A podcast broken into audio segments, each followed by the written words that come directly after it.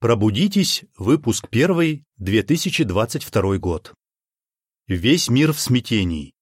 Как себя защитить? Условия в мире с каждым днем ухудшаются. Все больше людей становятся жертвами природных катастроф и проблем, вызванных деятельностью человека. Как защитить себя и своих близких или свести к минимуму негативные последствия разных бед? Ответы вы найдете в этом журнале. Конец статьи.